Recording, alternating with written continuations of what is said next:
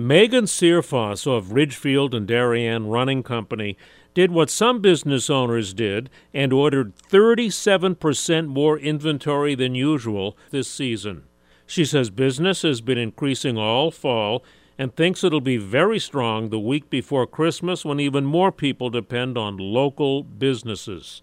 I always find it interesting to ask what business owners did before they started their business and almost always it was an evolution of what they were doing. I ran a national 5K race series called Run Like a Mother that happens on Mother's Day every year based off of my intention to get everybody to realize that they can get outside and move, that you don't have to look like a runner to be a runner, and that the most important thing you can do as a mom is to take care of yourself.